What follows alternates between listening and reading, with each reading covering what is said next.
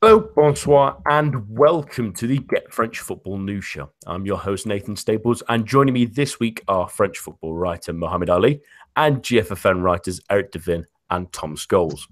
Buying clubs seems to be very in vogue at the moment in Liga, and with a few new owners potentially on the horizon, will they bring riches or regret to their respective teams? We talk about that and all of the action from the weekend after the latest headlines.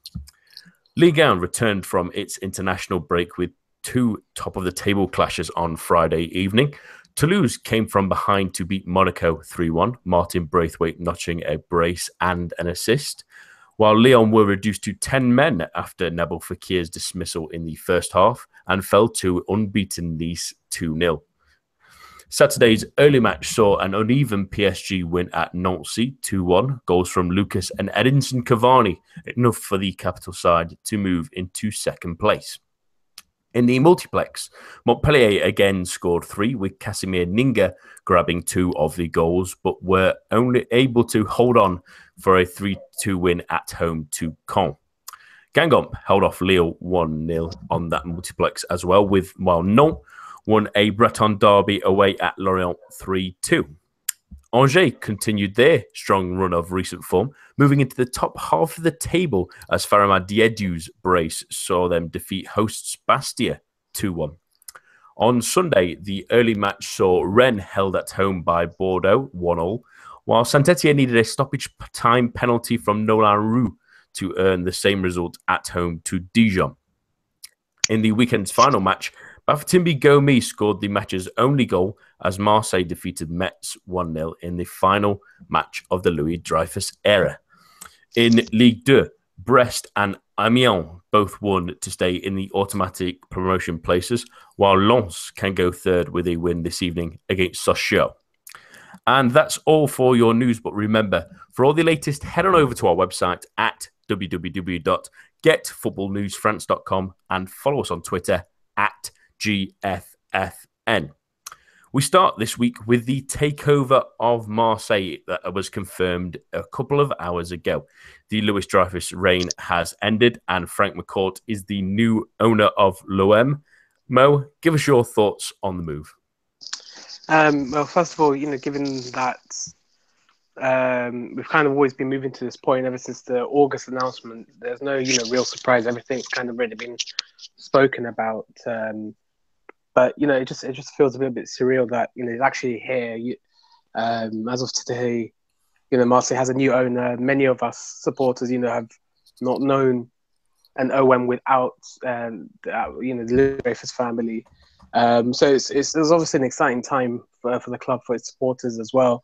Um, you know, but now the question focuses on you know how will Frank McCourt um, kind of transform the club? You know, it's it's, it's a challenging time. There's a he's, he's got a bulging in tray full of immediate decisions he needs to take as well. Um, you know, this, the, the, team is uh, it's in it's in need of reconstruction.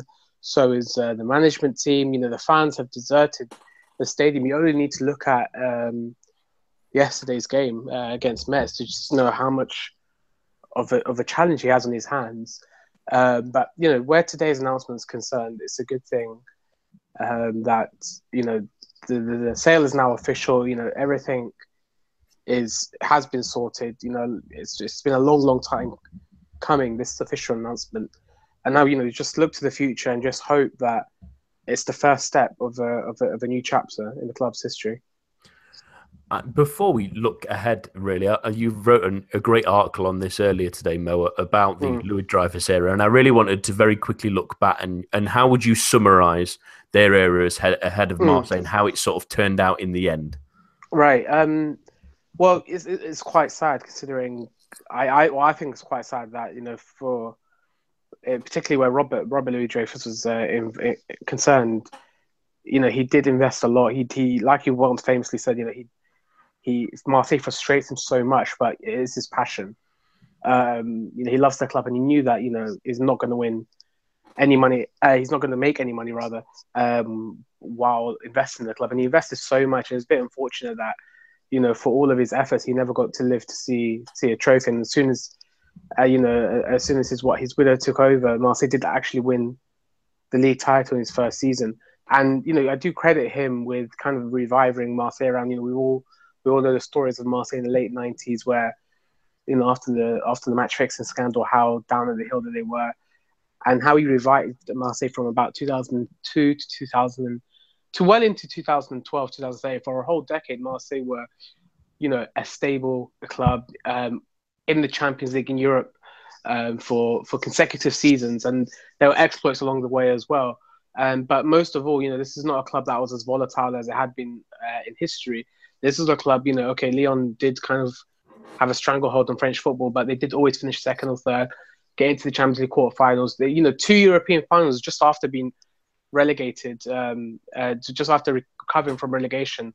You know, see, it's, it's, it's, a, it's a really good effort. And, you know, we did have the era of Didier Deschamps as well. And, you know, it's it's been a, it's, it's been a successful road. It's just a bit of a shame that, you know, the 20 year kind of association from Robert Louis Dreyfus to his wife has ended on such a sour note.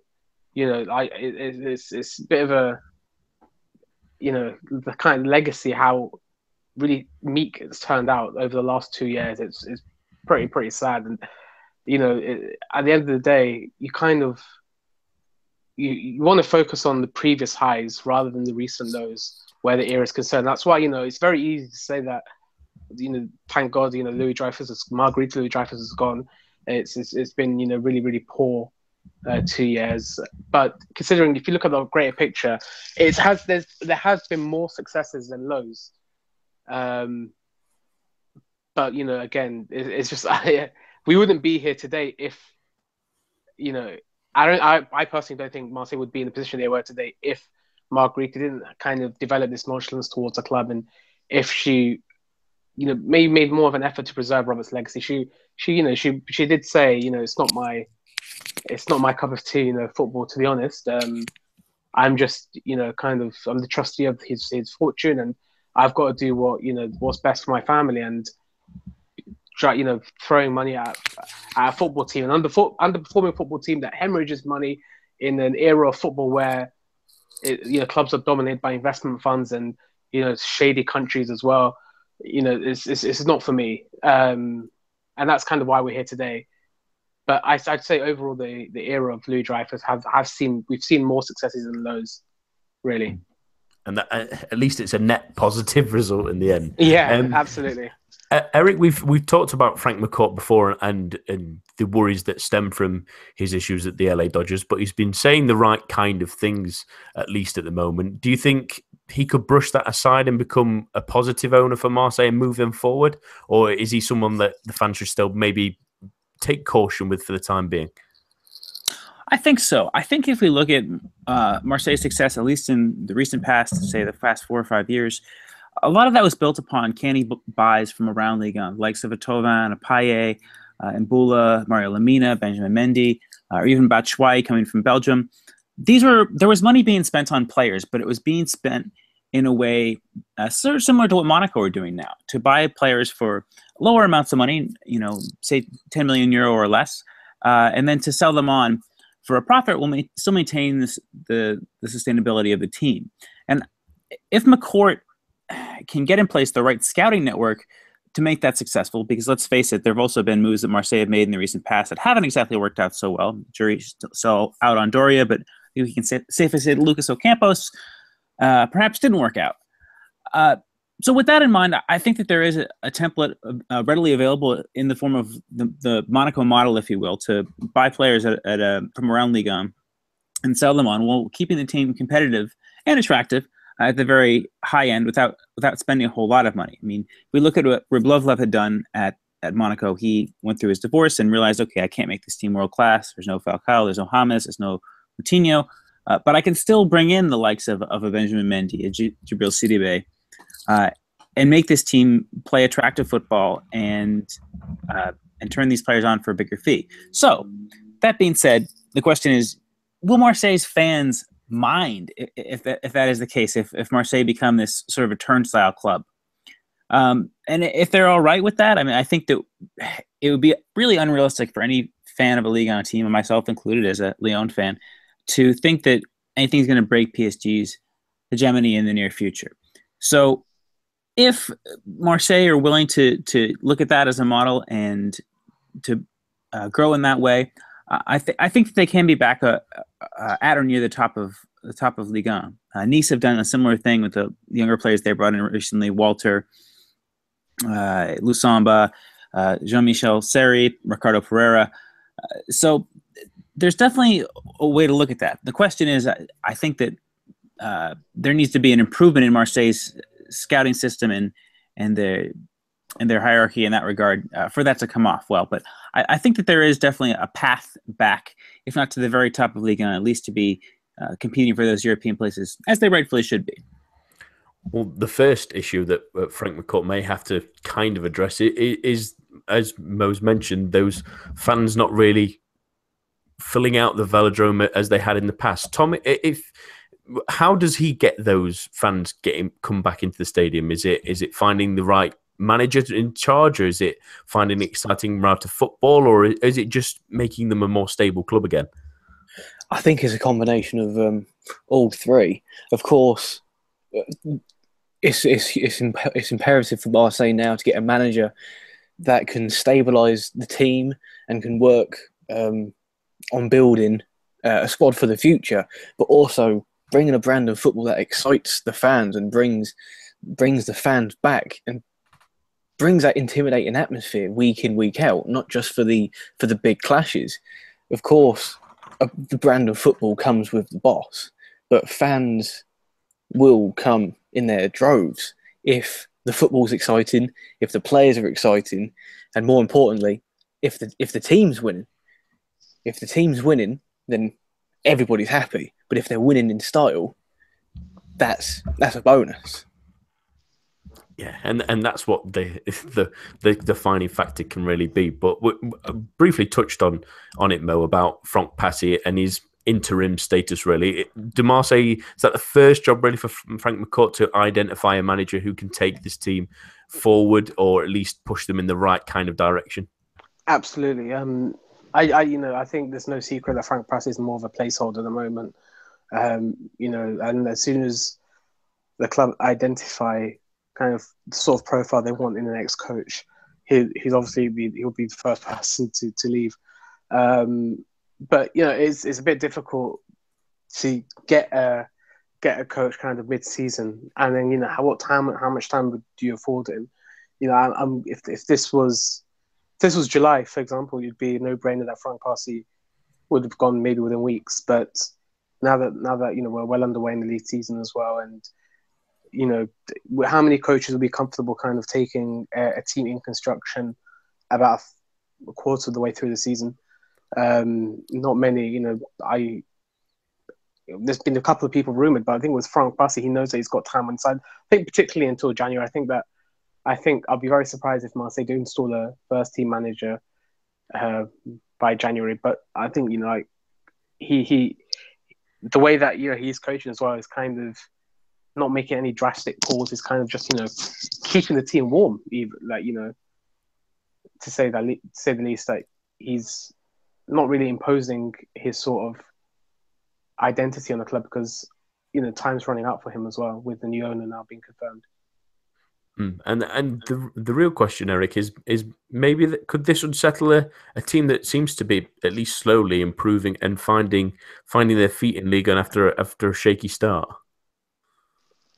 I don't think so. I think that the progress that, if you can call it that, uh, the progress that Marseille have made in, in recent weeks, I think, seems to be down to the players willing to put in the work necessary to to succeed. I mean, I think we need to look at Florian Thauvin in particular he finally seems a little bit chastened by his move and failure, subsequent failure at uh, Newcastle, and seems to be working a lot harder this season. Remy Cabella, likewise, Bafétimbi Gomis, the same thing. He's always a player who I've enjoyed watching can score, and I think that up front, you know, there's there's good signs there, and I think it, the risk of being unsettled. No, I don't think so. I think that this is a group of players who, uh, whatever success Marseille achieved this season, is going to come down to their willingness to to work, and I don't think that the managerial situation will upset them. I mean, let's face it. I think Gomis is on loan, uh, and N'Jie as well. Uh, Thauvin, for Thauvin and Cabella to you know they're still young enough. I think that, that they'll want to move to different clubs in, in the future, and we'll see this as an opportunity to showcase themselves uh, to not only display individual skills they have in the past, but also to show that they can fit into a team template, which is something which which they both have struggled in the past. And I think for those two to continue their career to reach the heights that they've uh, that had been perhaps hoped for for them, uh, say three or four years ago, they're going to they've. I think this season thus far demonstrated an understanding of what it need, what it takes to be a, a successful football player beyond just merely having talent. I think that that that's readily apparent, and I don't think the managerial situation will affect. Uh, I think what's a, a, frankly pretty hungry group, group of young of of players. Yeah, and, and the hope is that those, some of those Lion signings can now turn into permanent ones and really create a stable squad. But to, to bookend this chat about Marseille, I wanted to put the power in all of your hands. So all of you are now the owners of the biggest club in France. You all get one major decision to make to improve the club. And no, it can't be splash all of the money to buy every world class player on the planet, but a more practical move that at least gives some, the club some stability moving forward. So I'll start with you, Mo. What would be the one thing you would like to see change? Um, it has to be the hierarchy. I mean, I think what Marseille have been lacking for about the last however long it's been, it, it's it's a it's a competent um, management. You know, a clearly defined organizational chart. You know, competent sporting director, a general manager, director of football. You know, wherever these roles are, it needs to be clearly defined and people held to account. That's what Marseille have been lacking, and that's what other teams. You know, that's what that's what gives you your Lyons and your, you know, Bayer Leverkusens and other teams in Europe that are well run because they've got individuals within the club whose roles are clearly defined. In Marseille, it's been more or less a shambles. You know, how much pres- how much power does the president have? You know, over the last five years, Vincent Labrune has been able to do whatever he wants at Marseille, being stopped by nobody. Um, he, he kind of tells tells the, the, the, the scouts, you know, what sort of player he wants, despite not being not knowing really much about football. Um, and across Europe, that's what you know for clubs with little amounts of budget. Look how much look how well Sevilla and Porto have done in recent years.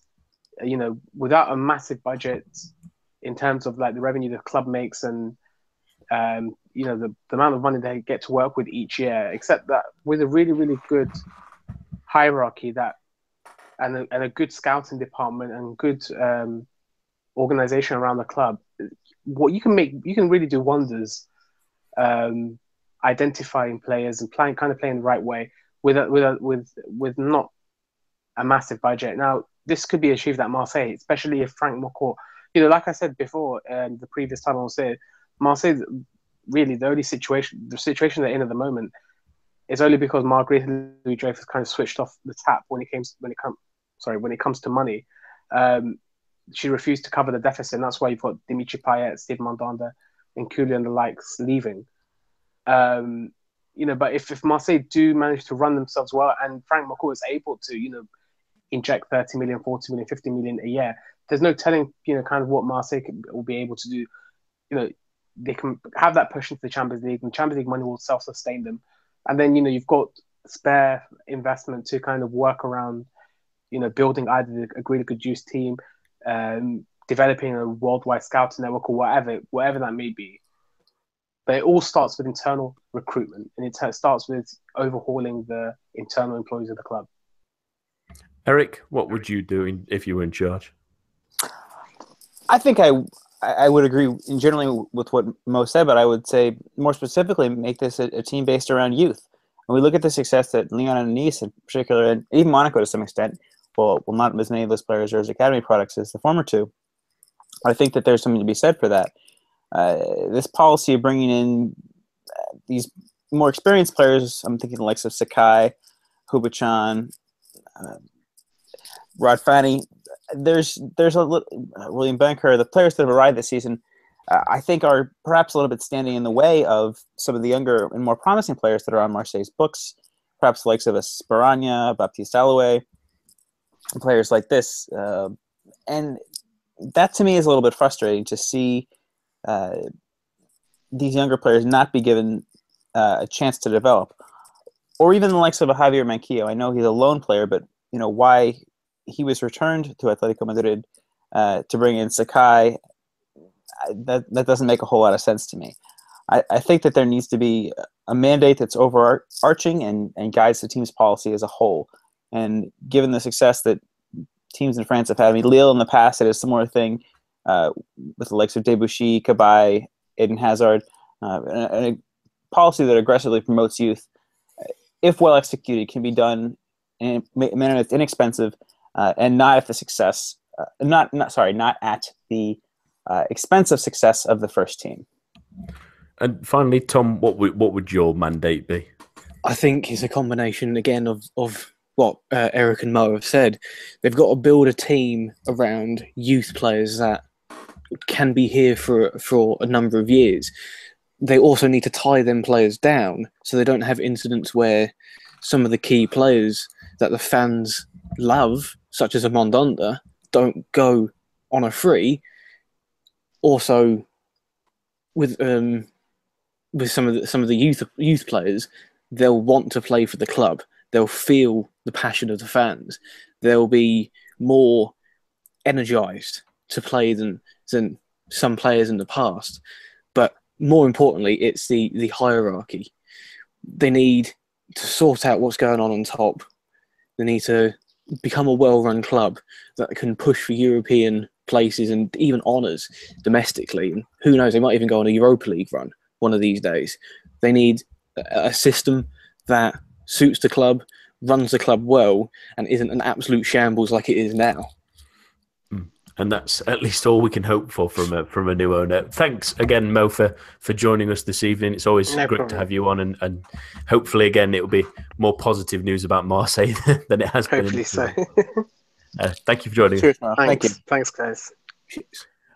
We now turn our attention to the Friday night fixture, or the early Friday night fixture, and Toulouse fans will want to play the early kickoff every single weekend. They dispatched another big team at home, taking down Monaco in a 3 1 win, and that lifts them to fourth position, it temporarily third above PSG for a time. But, Tom, what has been the secret behind their success so far this season? It's been amazing. Personally, I've really enjoyed watching Toulouse this year, seeing how well they've come on. I feel Pascal Dupraz has done an absolutely amazing job with this team. You look at how they were at the start of last season, they were a little bit trepidatious, a little bit cautious. They didn't, I'll attempt to say they didn't have the belief that they could push on. This season, they've taken the momentum they had from staying up by the skin of their teeth last year and they've pushed it onto the next level. Players are, are coming out of their shells with with with Martin Braithwaite, a player that I've followed personally since his days in Denmark, he's come out of his skin, maybe due to the due to the the, the sale of Brett Ben Yedder. He's been allowed to be the number one striker, and he and he's benefiting from it. But I think an emphasis, obviously, not a whole lot of youth play, young players, but people like Alban Lafont in goal, absolutely superb. And for someone of his age, it's, it's easy to compare him to Gianluigi Donnarumma over at Milan, but it's something similar where he's come in, he's got an air of confidence about him, and he knows he's a good he's a good goalkeeper. I think that they're picking up big victories against big opposition. You know, they beat PSG and Monaco, there's this there's this air they have this air of invincibility around them and of course, you know, they will slip up every now and again. But at this moment in time, they have the belief and the confidence that they can take on any team and give them a good run for their money. Mm, and that's that's the strange thing about um, the game on Friday, Eric. Uh, that they went a goal behind very early on, but that only really seemed to galvanise them, if anything, and that, that shows the real spirit that this team has at the moment. Yeah, absolutely. I think that we look at this three-one scoreline, and it easily could have been more. I mean, Braithwaite had a couple of chances uh, before he did score uh, in in the first half. I think that Toulouse thoroughly dominated the first half uh, after going behind, and there I believe there's a chance for Issiaga as well. Uh, but yeah, this team I, I think has shown not only uh, resilience to come back, but also a flexibility. We saw we've seen in recent weeks due to the suspension of Ola Toivonen, the team adapt to a 4-2-3-1 uh, with Braithwaite on his own, Trejo coming centrally, and Jimmy Durmaz and uh, Sylla switching wings uh, from left to right, and the team looks looks a lot more complete. You've got uh, a back four that have been consistent with Yago Moubandje, uh, Diop, and um, uh, sorry, Christophe Jullien, as well as well as the young keeper Lafont. And you know, in, in that, I think you have a really fantastic uh, starting eleven to go with the midfielders Blin and Bodiger. And it's a team that's a little bit younger, but also has the right amount of experience in players like Moubandje, Trejo, and, and Braithwaite to to provide some guidance uh, when necessary. Um, and you know, you've got some exciting younger players to come off the bench as well. So I think that this team uh, has a belief in themselves that that, that Pascal Dupraz is, is driving on, and I think that his now that he's finally got tactics settled out, settled out I think that uh, this team can really continue to push for Europe. I I think that it would have been easy to make excuses after going going behind to Monaco on Friday, and the fact that they didn't, I think, for me, really cements that that immediate response. I mean, they were they were knocking at Monaco's goal. Subasic made a couple good saves, I think, within ten minutes of of having gone behind, and that to me says more about this team's potential than uh, what, the number of goals that Braithwaite scores or the quality of the saves that Lafont makes, because those are instances that you know, well, they do bode well for the future of the team.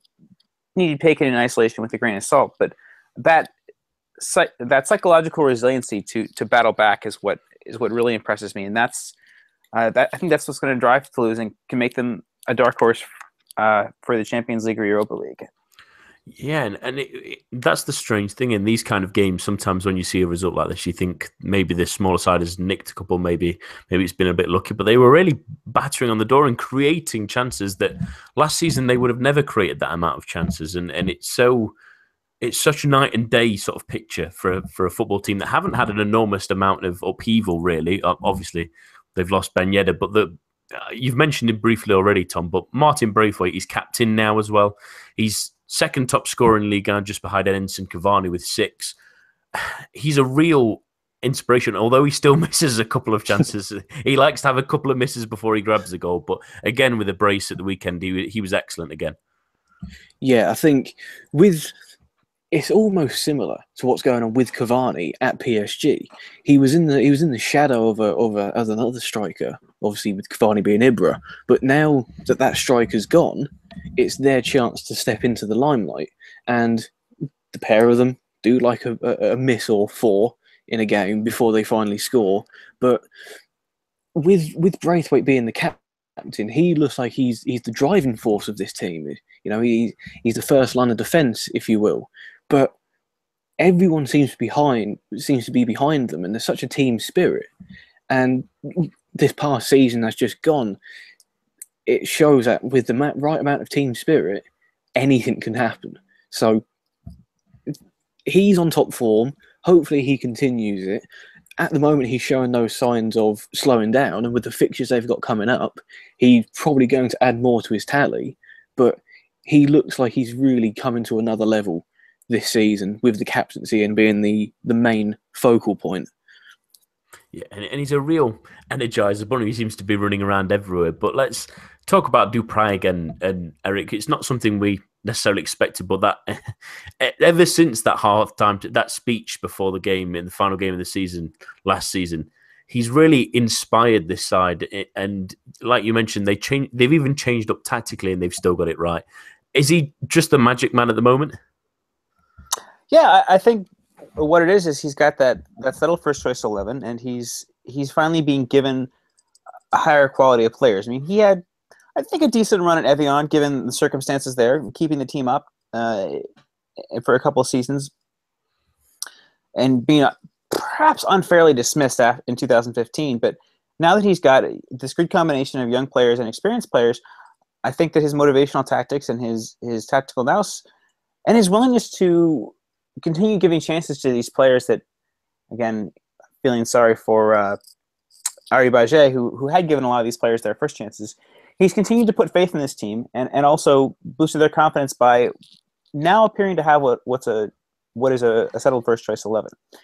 Uh, he's a fiery character, but I think that that that 11 I think is really really what settles it because so often we see these players being given a chance, taken out, put in, taken out, uh, and I, I, think that tends to to really rattle them. I, I know that players, younger players, can sometimes come in in the case of injury, but for Toulouse to have you know have these younger players who know that week in week out you can make a mistake.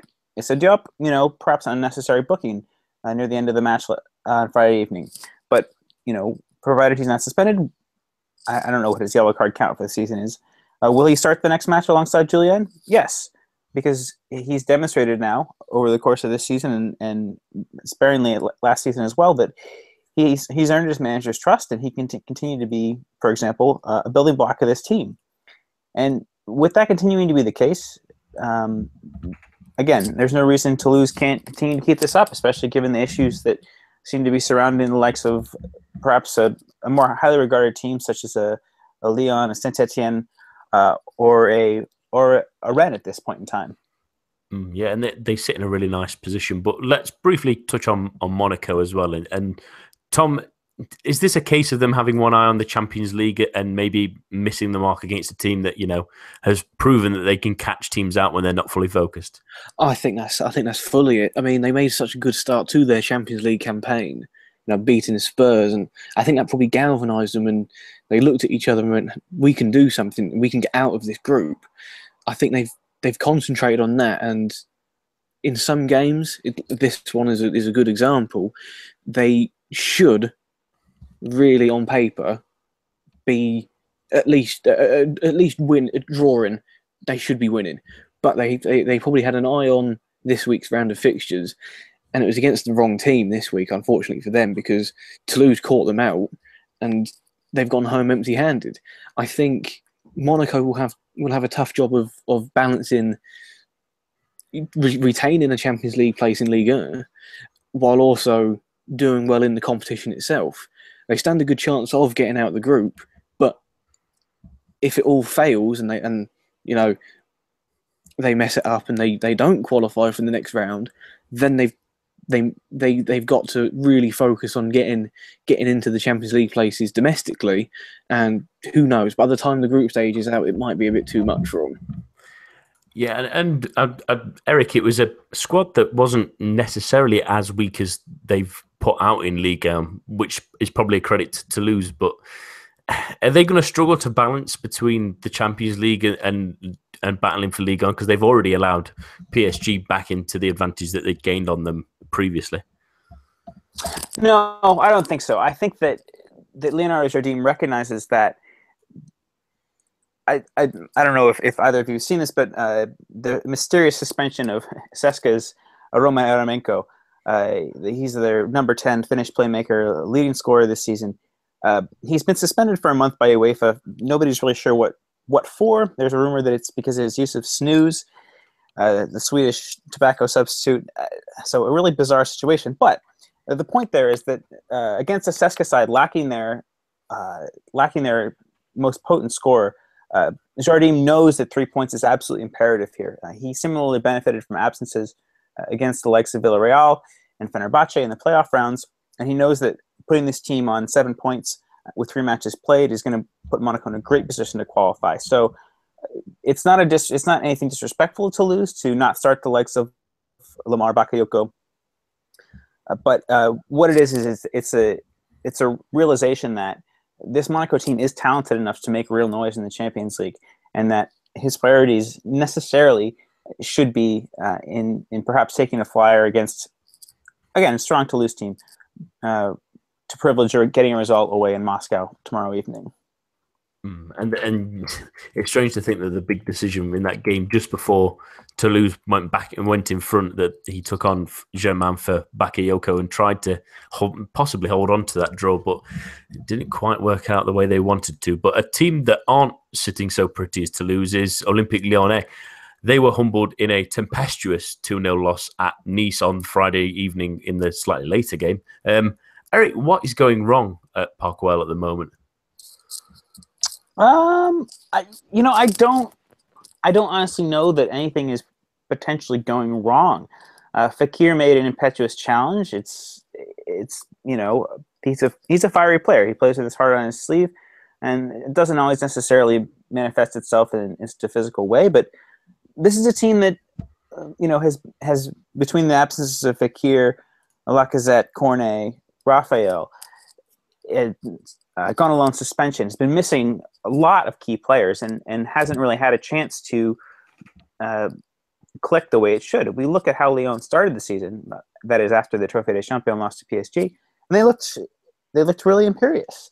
Uh, and I think as this team gets back to fitness, they'll look it back to. I think it really is just merely an issue of injuries. Uh, once Cornet returns, I, I, would like to see the team potentially go back to a 4-3-3.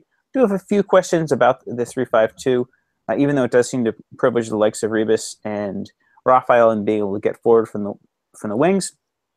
Uh, but I, I, think that playing uh, a 4-3-3 with Cornet on the left, Fekir on the right, and Lacazette uh, essentially will do more to stretch defenses. I mean that that's that's really my issue uh, with the formation at, at the time being. But yeah, I think give this team another month to get everybody fit and fighting, and, and I don't I don't think you'll see this uh, see this being an issue as well. Clement Grenier uh, played this weekend uh, with the uh, with Lyon's uh, B team, so he's he'll be back to fitness as well soon. I know he's been a peripheral figure for much of the last two seasons, but is still a talented player as well. so yeah, I think that there's also positives to be taken from the emergence of some of these younger players. I'm thinking particularly the likes of Lucas Tousart, who did very well to replace Gonalons during captain's suspension. Uh, and Emmanuel Mamana really does look quite the prospect. Uh, he seems to be, so thus far, especially given his age and position, justifying the fee that Lyon paid for him in the offseason. Yeah, and, and Eric's mentioned perfectly that the, there's a few injury worries at the moment for the likes of Maxwel Cornet and, and Alexandre Lacazette was brought on instead of started because of recent injury troubles. I'm probably with an eye on that game in against Juventus in midweek. But Tom, it, there is there a tag lacking a potency? I know I know they're missing two relatively big players to that fact, but is that showing the lack of depth they have in the attacking areas? Oh yeah, I mean like you say, missing pl- two players as big as, as they are, it's it's obviously going to show show signs of not quite being there. But are they being made to pay for not bringing in another striker in the summer? Potentially, but when that other striker was Emmanuel Adebayor, uh, may, maybe maybe not. But I think that it's being it's being shown that they really do miss Lacazette it, uh, I'm not too sure if he's fully fit for the game against Juve, but if he is, that will give them a massive boost. If he's not, they will struggle simply because they've got it's a it's a it's, it's a big gap to fill and big boots to to fill as well. Hmm. And and that, like we say, we mentioned this on the preview show that uh, it would be tricky whether to start him for this one or the Juve game. But is he fully fit for that Juve game? Is going to be it's going to be the real question. But Eric, it, I know it might be a little bit early to say, but Lyon have lost four games this season in the league. They've lost three out of their last four in all competitions and face a, a tricky uh, task against Juventus even at home. Um, if they lose that one and look like falling out of the Champions League as well, if they don't get a positive result against Guingamp, is, is Bruno Genesio under some pressure? Again, you know, I really don't think so. I think he has made a couple of missteps this season, particularly uh, playing Jordy Gaspar right wingback. He's looked horrendous in both the in both on Friday and against Sevilla in the Champions League. But uh, I would have opted for Olivier Kemen there myself. But other than that, I don't think he's gotten anything wrong. He's made the best of what he, he can with a with an injury bit team, and the results that he has got have looked decent enough. An experimental system came off well against Dinamo Zagreb. His decision to play Corentin Tolisso at right back, I think, should be repeated on uh, come tomorrow evening if he wants to get success. I think the team looked much more balanced against Saint uh, with that being the case. And I, I think that Genesio's inventiveness and willingness to integrate these young players into the team in an appropriate way, I'm thinking particularly the likes of Cornet and Mamana, uh, is to be lauded. And he's he's the kind of manager who I think following the footsteps of the likes of Remy Garde, has taken taken what could potentially be a very tough situation for Lyon and, and really made the best of it and got and, and, got a lot and got a lot of good things out of this team to his credit. Um, I think that the dismissal of Fournier aside, Lyon have not really historically had a, a quick trigger on managers such as such as it was, and that uh, the Champions League again. This is a tough group, and but even that being said, Lyon are far from out of it. If they can get again, perhaps they're a long shot, they can get a point out of one of these two matches with Juventus. Uh, I would I would think they would progress where they to beat Sevilla in the return leg and uh, likewise Dinamo Zagreb. So the team can only hope to build from here, and I, I think that with a full squad, they do have a fighting chance of doing that. Clutch at the straws you can keep. Hey? um, let's talk about very briefly about Nice, Tom, and, and they have 20 points now at this point of the season. There has been no club has fallen if has been lower than second after having that many points at this time of the season. Are they title contenders now? You have to say yes, simply because of the start they've made and that, that fact you just said there. They've really struck gold this season. The appointment of Favre is a masterstroke. That's that's the only way I can put it. He's used Balotelli perfectly. He hasn't relied on him, but he's used him when necessary. But the, uh, apart from Balotelli, because he's the one that will get all the headlines, he's the big name. The team around them is playing fantastic, fantastically well. They've got such a solid team, and yeah, you'd have to say they are title challengers because with some of the bigger clubs like Monaco and Paris slipping up, it's given the chance for another team to to take advantage. Nice have done that. They've grabbed this opportunity by both hands and they've really driven home the fact that they're here to stay. I think come if if they're in the, in the top three by in, going into the winter break, yeah, I'd, and obviously they're within distance of first. Yeah, I'd say they're title challengers. Mm. And and just briefly mentioning Eric, it was one of their slightly older heads, shall we say, that was the real inspiration in this one. I thought Jean Michel Seri had a really excellent game, and, and he's an important part to this squad and, and, their success so far, isn't he? Oh yeah, I, I think that the Ivorian, you know, having pardon me, having Remy Walter alongside him makes all the difference in the world. Eh, he'd been Seri in this three five two is sort of had been at times, I think uh, unfairly tasked. I'm thinking about the match against Krasnodar, if I recall the starting 11s correctly. Had been unfairly tasked with playing a defensive midfield role, and he's that's not something that, due to his size his, and his natural uh, talent, natural abilities, he's really cut out to do. Uh, but Remy Walter alongside him to play as a defined uh, defensive midfielder, even at the expense of, Vincent Koziello, I think that this makes uh, Nice a much more complete team to have someone who's a, a, specialist defensive midfielder in there, and, and that really freed Seri to join play and, and be the, the sort of attacking linchpin that he was for so much of last season when he was, I think, especially in the first half of last season, really one of the best central midfielders uh, in Liga. Yeah, and, adding someone like Wylan Cyprien who can kind of play a hybrid of defensive midfield and attacking midfield depending on where they need him at the moment. It is a really interesting team that's starting to have a little bit more depth than many people maybe have expected. But if if Balotelli could have stuck that penalty away, it might have been even sweeter. Um, but a, a, team that are probably fighting at the wrong end of the table after a much needed win before the international break, albeit fortuitous one. Lille have sunk back into the drop zone with a 1 0 loss at Guingamp.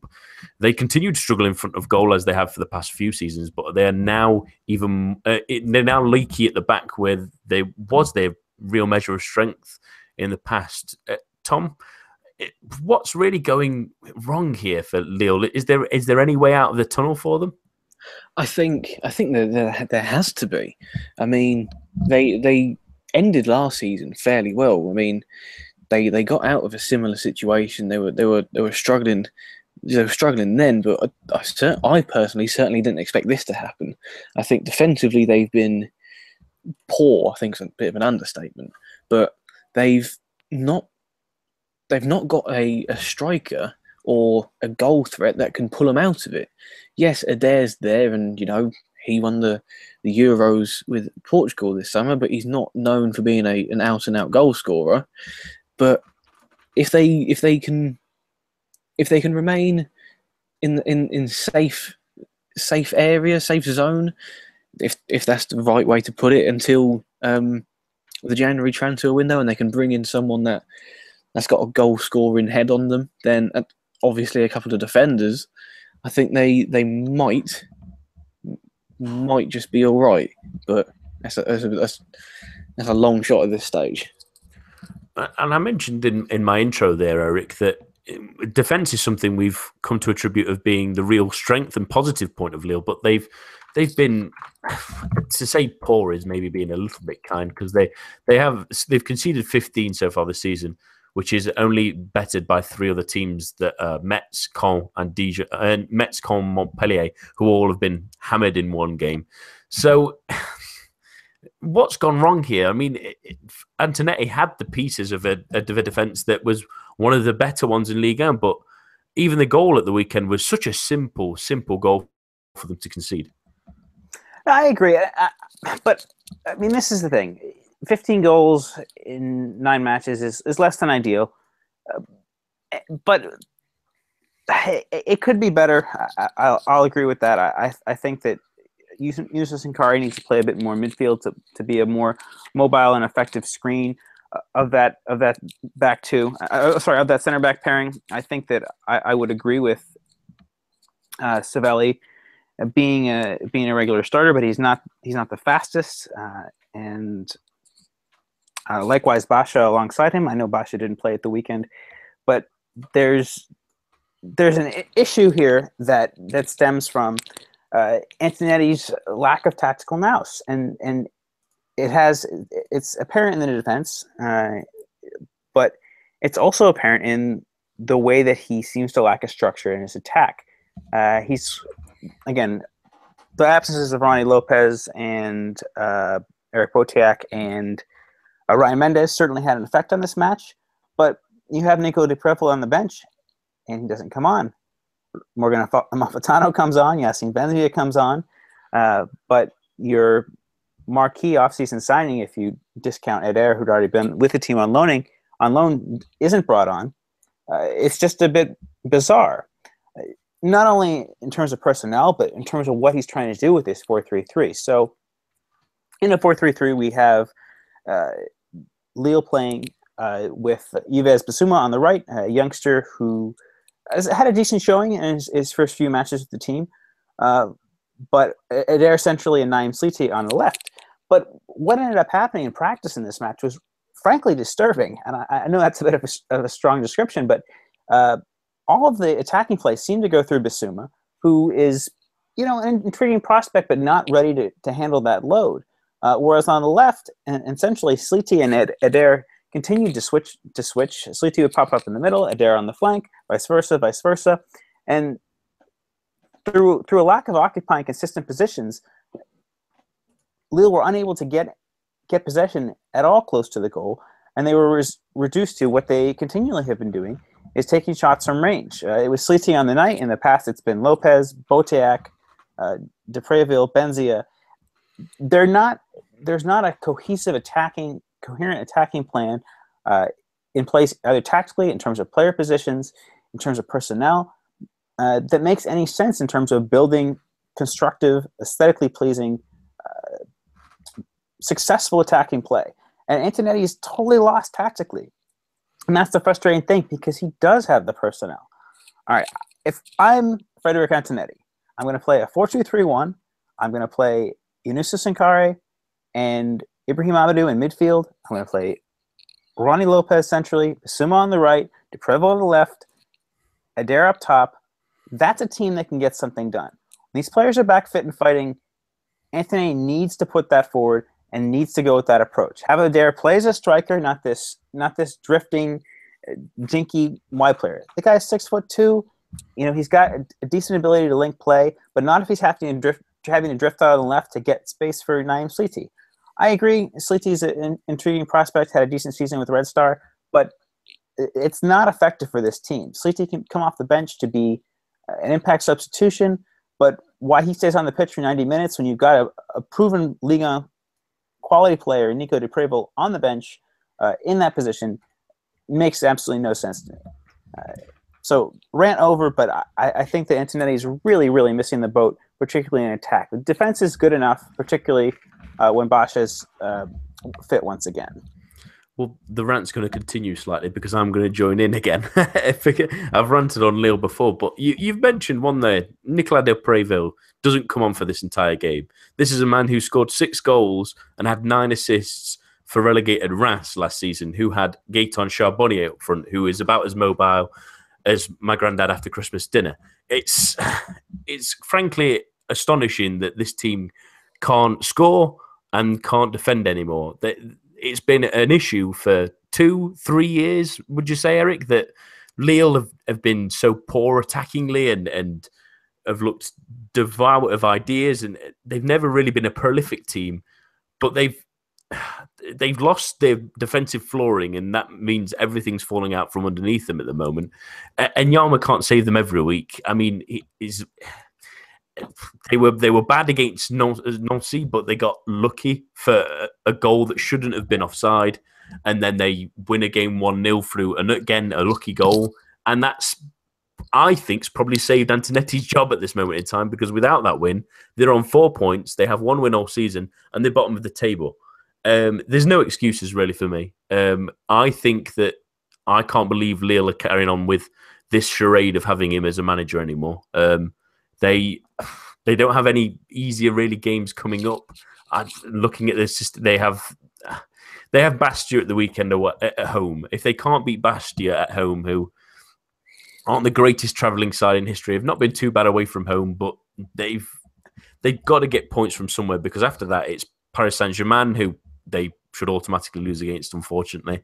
Then they've got Angers, who are in great form. They've got Lyon, who who should be strong enough to have their strikers back by that point in mid-November after another international break. So, Tom, it, can you see a, a, justification for keeping Antonetti on, or or is he really on the teetering on the edge at the moment? After listening to two very impressive rants, I feel I feel threatened for him. No, um, no, you both make very good points. He he had the foundations last season towards the end defensively really, really sound. And coming into this season, it's been a completely different team. Like you say, they, they nick a 1 0, otherwise, they're bottom of the table on four points. That alone is bad enough, but the performances have been have been dire. And I think, no, I think you're right. It's, it's hard to defend him the only thing that might keep him in the job is whether they feel there's someone out there that's suitable to replace him at the moment. I think that's probably the only thing that's potentially keeping him in, in a job at the moment. It's it's frankly astonishing, really, and yeah, he's he's in hot water, shall we say? Um, but it, just to sort of briefly touch on something that's going on at Lille, there was a press release the other day that um, they've entered exclusive talks with former F1 Lotus owner Gerard Lopez, who who had discussions with Marseille previously before Frank McCourt agreed a deal with with the Louis Dreyfus um, uh, company. So. Could could that maybe help them out a little bit, Eric? I know they've not they've not really bought many players in the recent past. They've sold a few for big money, but not really had the returns. Could could a, a big money takeover maybe push them in the right direction, or at least push Antonetti out of the door? Yeah, absolutely. I, I think that Lille's um, academy and scouting structure has always been really sound. We look at the, the, the profits they made even just in the recent past on the likes of uh, Serhou Guirassy, Benjamin Pavard. Uh, they'll likely they made a, a, profit on Sidibé. They'll likely make one on Corchia. Um, uh, Adama Traore. Uh, there's really a, a, a, good structure in place at this club and a bit more money that would allow them to operate at a slightly higher higher level of quality, uh, I think can really make a difference for this team. Um, Bissouma looks a great pro- uh, prospect, and that's another good example of, of how Lille are uh, forging connections in Africa. And I think that I think there's a lot to be said for for the, the foundation that's in place of this team.